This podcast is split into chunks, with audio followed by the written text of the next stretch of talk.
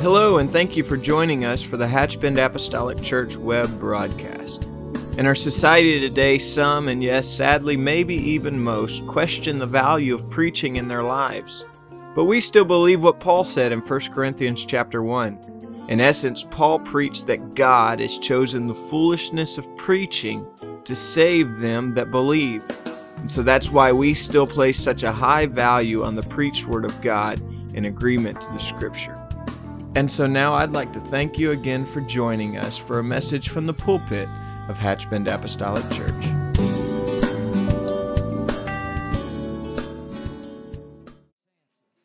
Fourth chances. Oh, He is good to us. Amen. Let's stand. If you have your Bibles, we're going to open from the book of St. Luke, the 19th chapter, and the 9th verse. St. Luke chapter 19, verses 9 and 10. There's a beautiful presence of the Lord in the house of God tonight. I just know He's going to speak to our hearts. So if you would just open your spirit up, I believe the Lord can speak to us clearly and without question. St. Luke chapter 19, verse number 9. It says, "And Jesus said unto him, This day is salvation come to this house, for so much as he also is a son of Abraham. For the Son of Man is come to seek and to save that which was lost."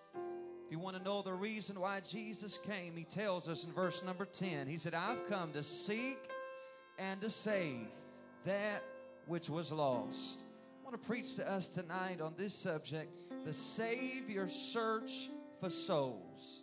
The Savior's search for souls. One more time, can we lift our hands? Let's pray. Father, Your presence is already in this house. God, we are asking for You to anoint this word. God, anoint the hearts that they could receive the word and apply it. God, we give You praise for somebody tonight can be changed. Somebody can experience You like they never have before. We give You praise, give You glory. We give You all honor. Pray in the name of the Lord Jesus Christ.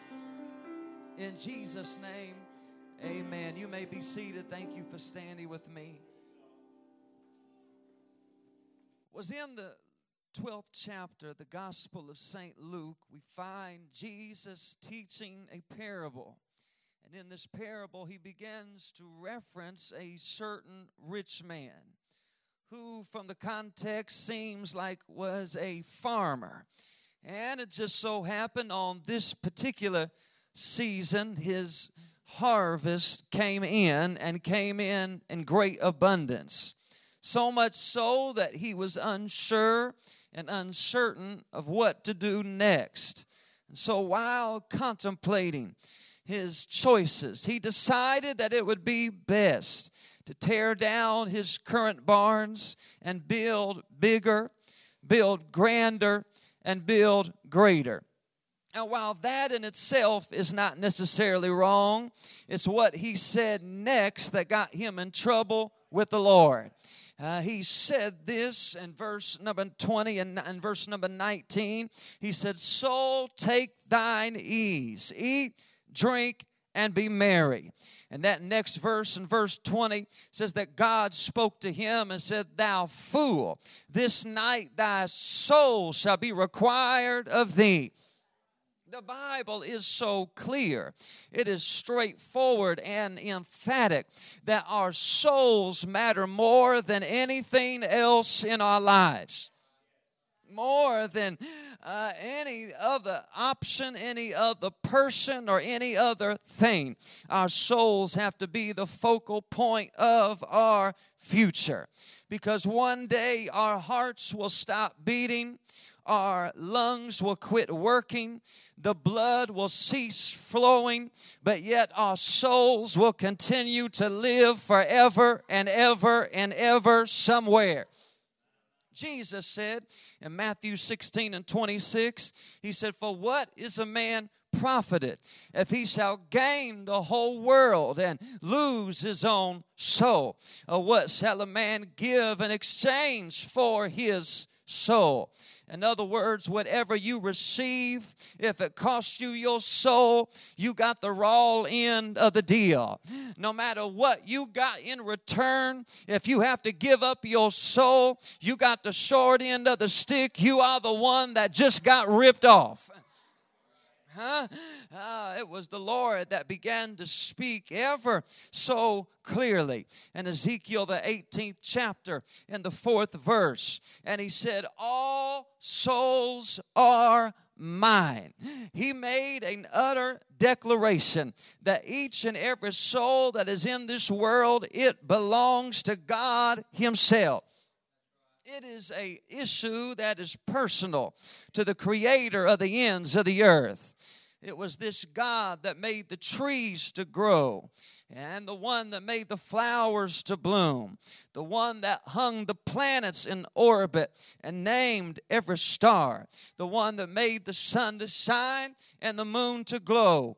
But when the Savior began to search the earth, he did not search for the birds that were chirping, and he wasn't searching for the ocean waves that roared. But matter of fact, his search consisted of souls that he was looking for. It was this, the reason why he came. In Ezekiel, the 34th chapter and the 11th verse, God said, I, even I, will both search my sheep and I will seek them out. God said, I will do whatever it takes. As long as one soul is on the line, I will do whatever is needed to be done.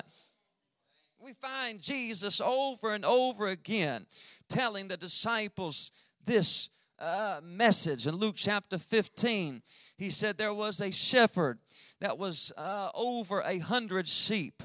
And while he was making sure that everyone was at home and everyone was safe and everyone was accounted, as he began to bring up the number of the tally, he said there were 99 that were protected, 99 that were safe, 99 that were tucked at home, perfect condition. But it was the one lost one that got away. It was that one sheep that went astray, that one that got wayward and away from the flock. And Jesus said, what that shepherd will do, he will leave the 99 that are safe, and he will look for the one that has went down the wrong path. I don't know about you, but I'm thankful God still cares about the one that's lost. I'm so appreciative that he doesn't just cast us away and say, I've got so many that are doing right, but instead he goes for the one that's living in wrongdoing, the one that's in sin, the one that's in bondage, and will say, if whatever I've got to do, I'm going to search for that one that has left where they needed to be. You see it from the very beginning of the New Testament. It was the search that caused him to come. It was the search that was so heavy that he left the hallelujahs of heaven. It was the search that was so crucial that he left the celestial choirs. It was the search that was so paramount that he left the perfect paradise. It was the search that was so essential that he left the eternal ecstasy of glory because a soul was on the line.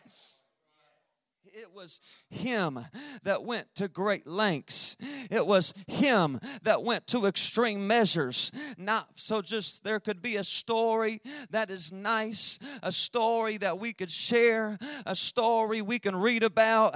The reason why he came, the reason why he gave his life, the reason why he shed his blood. Make no mistake about it, it was all for souls. I was reading not long ago in Los Angeles. They were having a street sweeping day.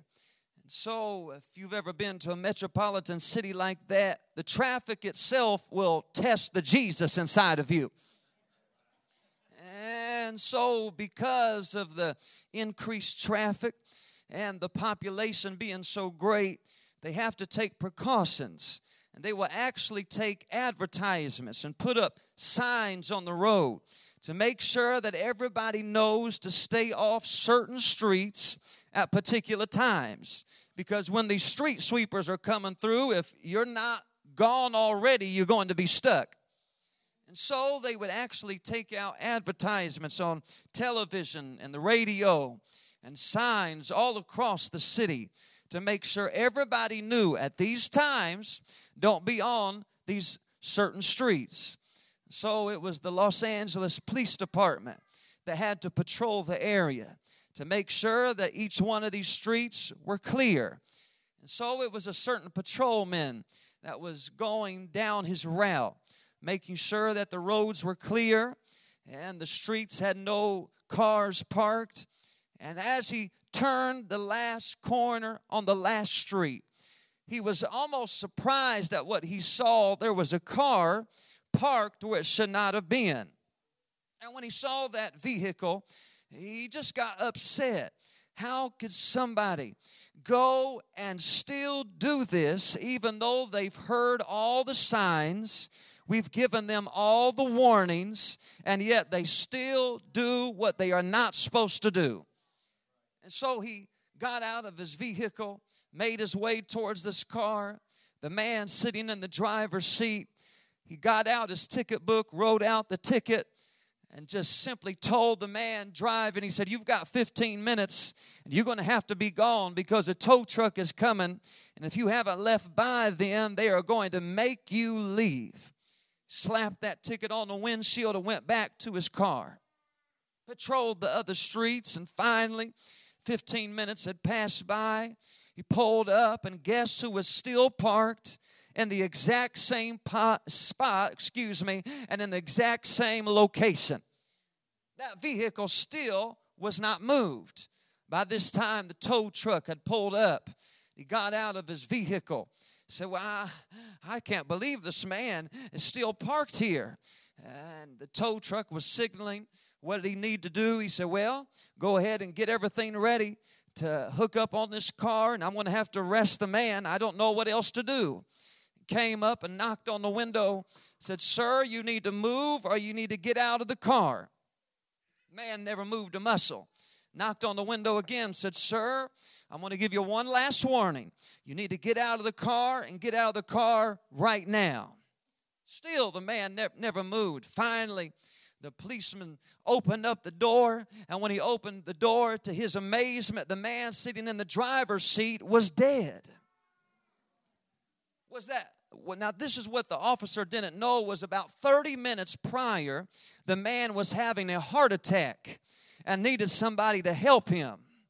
But the officer was more worried about giving him a citation than giving him a savior. He was more interested in telling him what he was doing wrong rather than trying to help him out and get him where he needed to be. You know, when I read that, something triggered that I read in the Bible. See, we find something very similar taking place in Luke, the 9th chapter. We find Jesus with his disciples, and they come up across a group of men that was resisting and denying the teaching of Jesus Christ. And when they came upon this group of men, the disciples got all up in arms. They got angry and beside themselves. They said, "Jesus, you know what you need to do to these men? You need to open up the windows of heaven, send down fire, and burn them jokers up." And you know how Jesus responded? Luke 9:56. He said, "The Son of Man has not come to destroy men's lives, but to save them." Jesus said, I didn't come to condemn the world. I've come to save the world. I've not come to push people down. I've come to lift people up. You want me to destroy them. You forgot the reason why I came. I came so that somebody might be saved. Somebody might have eternal life. Someone would not have to be lost. Someone could escape the clutches of hell. That's the reason why I came. And there are times we can think in our own mind that we're searching for Jesus, but if we only knew what he was doing on the opposite end. This is what leads us to our text here in this 19th chapter, the Gospel of St. Luke. It begins with a man named Zacchaeus. Zacchaeus, no stranger to Scripture. Zacchaeus was that wee little man, man of sin, living unrighteous and immoral, and was completely unethical. But he heard one day that Jesus was coming by. And so, not knowing what to do, he decided it would be best. I'm going to go to where Jesus is at. I want to find him preaching. I'm going to find him teaching. And I'm going to go and I'm going to listen for myself to see if he really is who he says he is. Zacchaeus came wanting to know, is this man just hype and full of emotionalism? Or is this the one that can really save? Is this the one that can really deliver? Is this the one that can really redeem? Is this the one that can really change my life and alter my destiny and brighten my future? And so he decided, I'm going down and I'm going to see for myself. And so Zacchaeus went to where Jesus was. And when he got there, there were crowds that had formed, so much so as he began to maneuver his way through the people, as he began to press his way through the multitudes. When he got all the way to the front, he found out that he still could not get close enough. So he kind of began to look around. What am I going to do here? So not far off, he saw the sycamore tree. Come on, Sunday school teachers, y'all can help me now. And he went over to that sycamore tree and he began to climb. And as he began to climb, he got all the way to the top. When he finally reached the top of that tree, he began to search and began to look. And just as sure as he began to look, there he was in the middle of the crowd. People eagerly listening, people patiently waiting. What is he going to say next? And when Zacchaeus finally saw Jesus for himself, the Bible says that Jesus looked up to him and said, "Oh, Zacchaeus, I've been looking for you. You thought you were searching for me. But, oh, I've already ordered your footsteps. I brought you here for this reason and for this purpose. I've been searching for you. This day, salvation is coming to this house. Zacchaeus, I want to let you know, come on down from that sycamore tree. I'm coming to your house, and I'm coming to your house today." And as sure as Jesus said that, the men that knew Zacchaeus, the men that had been with him before, they said, "Jesus, I'm going to go ahead and let you know that's not the man I'd be running with. That's not the one I'd be hanging out with. That's not the one I'd want to be associated with. That man is a scoundrel. That man does people wrong. That man does all kinds of mistakes. He lies. He deceives. He misleads. Don't go around him. Don't come near him." Jesus said, "Why do you think I came?" He said, "I didn't come to call the righteous. I came to call the sinner to repentance." He said, "I'm coming for those that have done wrong. I'm coming for those that made," I feel the Holy Ghost, "I'm coming for those that made mistakes. I'm coming for prodigal sons and daughters. I'm coming for those that have gotten wayward. I'm coming for those that made mistakes. You cannot stop me and you cannot stand in my way. I came down to this world for men just like Zacchaeus. I come with a search for souls that need to be saved." Woo. Oh, hallelujah. Oh, see, when Jesus came, he was announced by the angels. When he came, he was born in Bethlehem. He was seen by the shepherds. He was worshiped by the wise men. He was rejected by the religious. He was slandered by the scribes. He was persecuted by the politicians. He was mocked by the mobs. He was misunderstood by the masses. He was forsaken by his friends. He was cuffed like a criminal. He was crucified on Calvary. He was buried in a borrowed tomb, but that did not stop him. That did not stifle him, and that did not slow him from his search that had only consisted of souls that had to be found. Woo. Oh, what will he do for just one soul? I'm going to tell you what he'll do. He'll move mountains. He'll chase people down.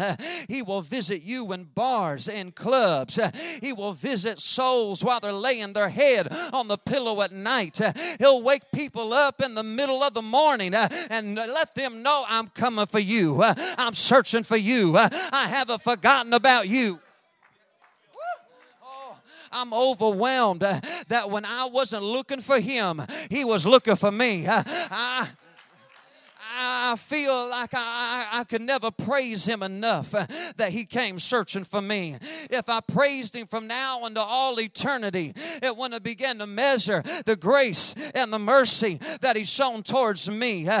He didn't just reach down for me. He reached all the way down. He reached down to a man in sin, a man that was living in unrighteousness. Aren't you thankful that God reached for you even when you weren't even reaching for him? That's the way he searches. That was his mission and even coming to this earth. Sometimes it's really hard to comprehend and fully understand just how great this search really is. I was reading, I'm not going to be too much longer, but I was reading an article about a man by the name of William Gladstone.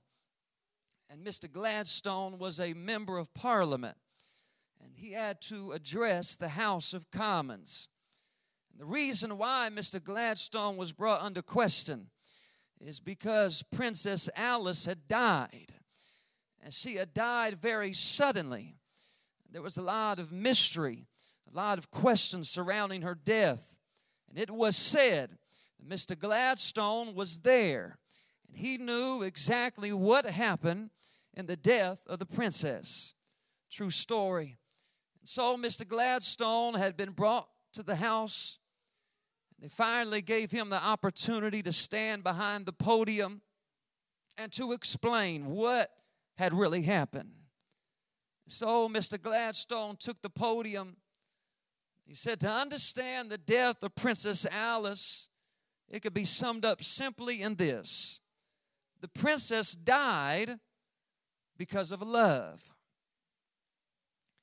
And he knew that answer wasn't going to be sufficient.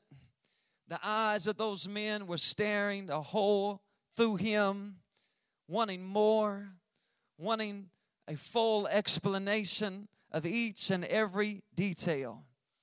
Finally, after a brief pause, Mr. Gladstone went on. And he said, well, to understand why she had passed, you have to know what led up to her passing. Princess Alice had a daughter, not very old, just toddler age. Her daughter got sick. Started out simply as a sore throat, a cough. So it wasn't too alarming to the princess, but it gradually got worse.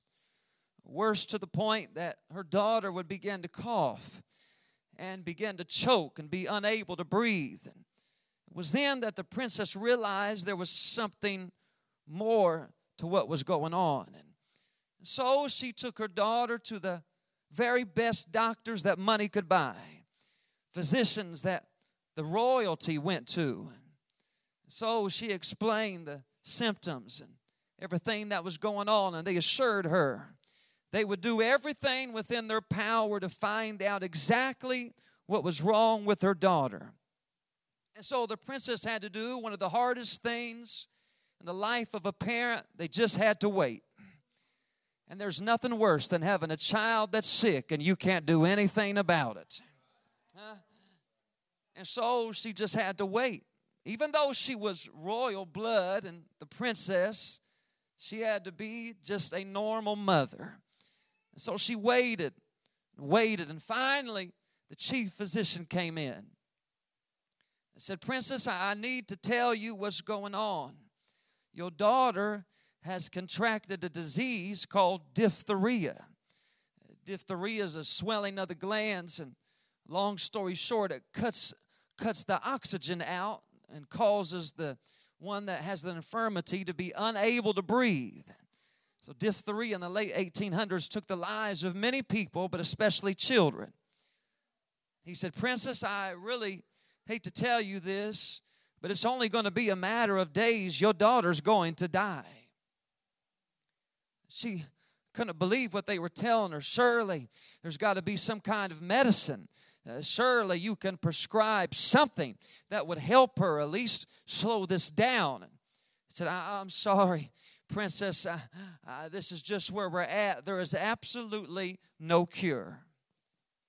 So she's trying to take in what she just heard. And finally, the chief physician went on and said, well, Princess, I need to tell you something else.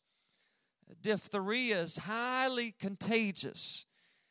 And if you go around your daughter, if you breathe the same breath as her, if you hug her, and especially if you kiss her, it's very likely you'll contract the same disease. You'll die as well. He said, I know this is not what you want to hear, but this is what we've been telling people to do. Take your daughter home. Put her in a room where she can sleep, use the restroom, and have something to drink and eat. Let your daughter die in that room by herself. And that way nobody else will die. So I can only imagine the world is spinning now. And she's trying to wrap her mind around this. Mr. Gladstone said she did what the doctors told her to do. Brother, could you help me out? Could you grab one of these chairs for me and just put it right here in the center in front of the pulpit in the direction of the congregation? Thank you so much. Mr. Gladstone said that the princess went home and she put her daughter in the room at the palace. He said then she got this real nice chair and she sat it just outside the door. And he said every day the princess would sit in this chair and there'll be all kinds of people coming, needing her attention, needing her to do this or that. She said, I'm sorry, I just can't leave this chair right now. And so she would just sit there. And she would listen to her daughter cry. She'd have to listen to her suffer, have to listen to her just choke and be unable to breathe. And all the while, the princess just sits there, just tears streaming down her face, knowing there's absolutely nothing she could do. And finally, the disease began to progress so much so that Mr. Gladstone said that her daughter began to scream hysterically, began to choke on what she was saying. Finally, her daughter, screaming out in agony, said, Mommy, Mommy, do you even love me? I'm going to tell you, I was reading that story, and I just couldn't help it. Tears started flowing.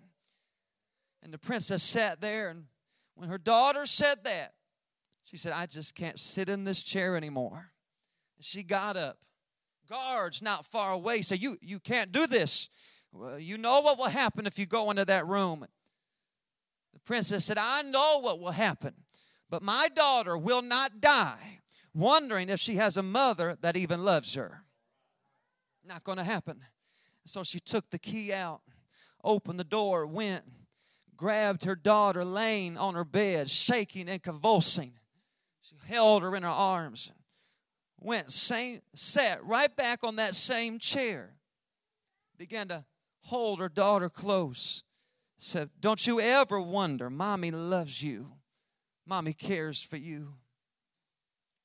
Her daughter now getting to the very end, looked into the eyes of the princess, said, Mommy, will you just kiss me? Will you just tell me I'm going to be better? Mr. Gladstone said, without batting an eye, without even thinking twice, she held her little girl and began to kiss her on the cheek and said, Baby, don't you ever worry. Everything's going to be all right. Mommy has you. Mr. Gladstone said it was in that chair that her daughter died in her arms.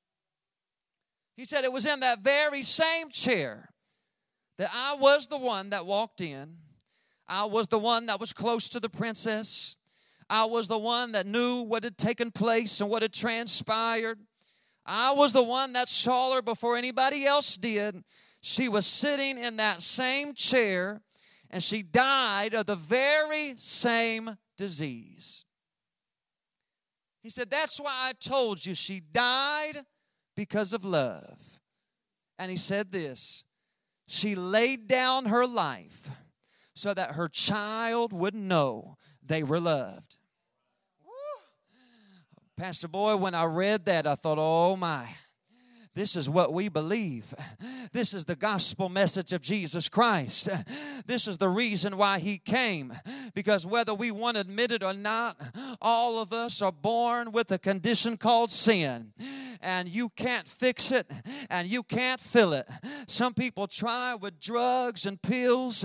Some try with alcohol. Others try with money. Some try to fill it with entertainment. Some try to fill it through different avenues and methods. But at the end of the day, there's a hole in your heart that cannot be fixed and cannot be filled. But one day, there was a heavenly Father that looked down over the portals of heaven. There was a heavenly Father, whew, I feel the Holy Ghost, that looked down from the corridors of glory and tried to find some kind of plan. He tried to find some kind of intercessor, tried to find somebody who could do the job. But when all was said and done, he said, I know what I've got to do. I've got to come down myself, and my own arm is going to bring salvation because my children will not die wondering if they have a Savior or not. I know that I'm going to come. Hallelujah, the music's getting ready to come right now. But I'm reminded of what the apostle said in the book of Romans, the 5th chapter. The apostle Paul said, for while we were yet sinners, Christ died for us. The old songwriter said, he laid the foundation and he opened up the way. What more can he do? I wonder tonight, as every head is bowed, as every eye is closed, with nobody looking around. Friend of mine, God is trying to speak to somebody's heart in this place. He's trying to minister to somebody's soul in this very room. Wants you to know, wants you to understand. He will do whatever it takes if it means your soul will be saved. He loves you so much that he forsook the heaven. He was robed himself in flesh, born into this world knowing he was going to die, praying in the garden knowing what his fate was going to be, knowing that his life was going to be taken, knowing that he was going to be crucified on an old rugged cross. But there was a search that was just too great. Even though he knew he would suffer, even though he knew he would bleed, even though he knew he would have to be screaming in agony, struggling just for one breath, he looked ahead in time and saw you and saw me and said, the search is worth it because I know there's a soul that's on the line. Oh, would you open your heart with me right now? Father, in the name of Jesus, God, you died for our sins. Lord, you suffered to relieve suffering. God, I'm praying, Lord, from the front to the back and from the left to the right. God, maybe someone has never experienced your salvation. Maybe somebody has never come and truly repented of their sins. Maybe somebody here tonight, God's never been baptized in your name and never had their name written down in glory. God, I'm praying right now that you would speak to every individual, every man and woman, every teenager and child, that even in this very service, the search can come to them. God, it's not by accident. It's not by coincidence. It's not by happenstance that we're in a revival on a Tuesday night when we don't normally gather. But there is a search that you are looking for just one soul. Oh, would you just lift your hands with me for a moment? God's speaking to somebody right now. Come on, I need some prayer warriors that's going to help me. Hallelujah. Come on, I need some praying mamas, praying daddies. Hallelujah. There's a search. There's a search. He's searching right now. He's walking up and down the aisles. He's moving up and down the pews right now. I can feel him. I can sense him. He's searching. He's knocking on hearts' doors even this very moment as we're speaking these words. Oh, tonight you can be saved. Tonight you can come back to God. Tonight you can find what your soul is crying out for. Can we stand all across the house? Oh, would you step out of where you stand, and would you like to join me at an altar for a few moments? Oh, hallelujah. Come on, I'm so thankful that his search came looking for me. Oh, I'm overwhelmed with appreciation. Hallelujah. Come on, young person, you're not too young to receive the Holy Ghost. Hey, come on, you're not too small that God can't save you. You're not too old that he can't redeem you. In Jesus' name, he's a forgiver of sins. Hallelujah. Come on, why don't you find somebody, lay your arm on their shoulder. In Jesus' name. Come on, why don't you let those tears flow? Come on, I've watched you during the service. God's speaking. God's speaking right now. Woo! Hallelujah.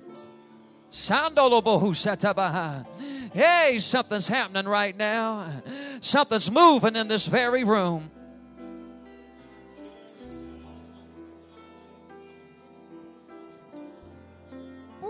Come on, why don't you just raise the volume of your voice? Come on. Jesus hears you, buddy. Come on, in the name of the Lord. It's all right. God loves you. God cares for you more than your family, more than your closest friend. Ah, yes, God. Woo! Jesus, here I am. Jesus, here I am. Jesus, here I am.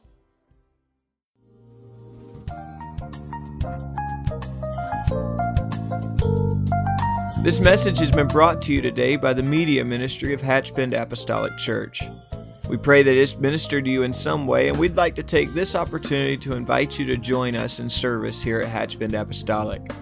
Our Sunday services begin at 10 a.m. and our Wednesday night service at 7:30 p.m.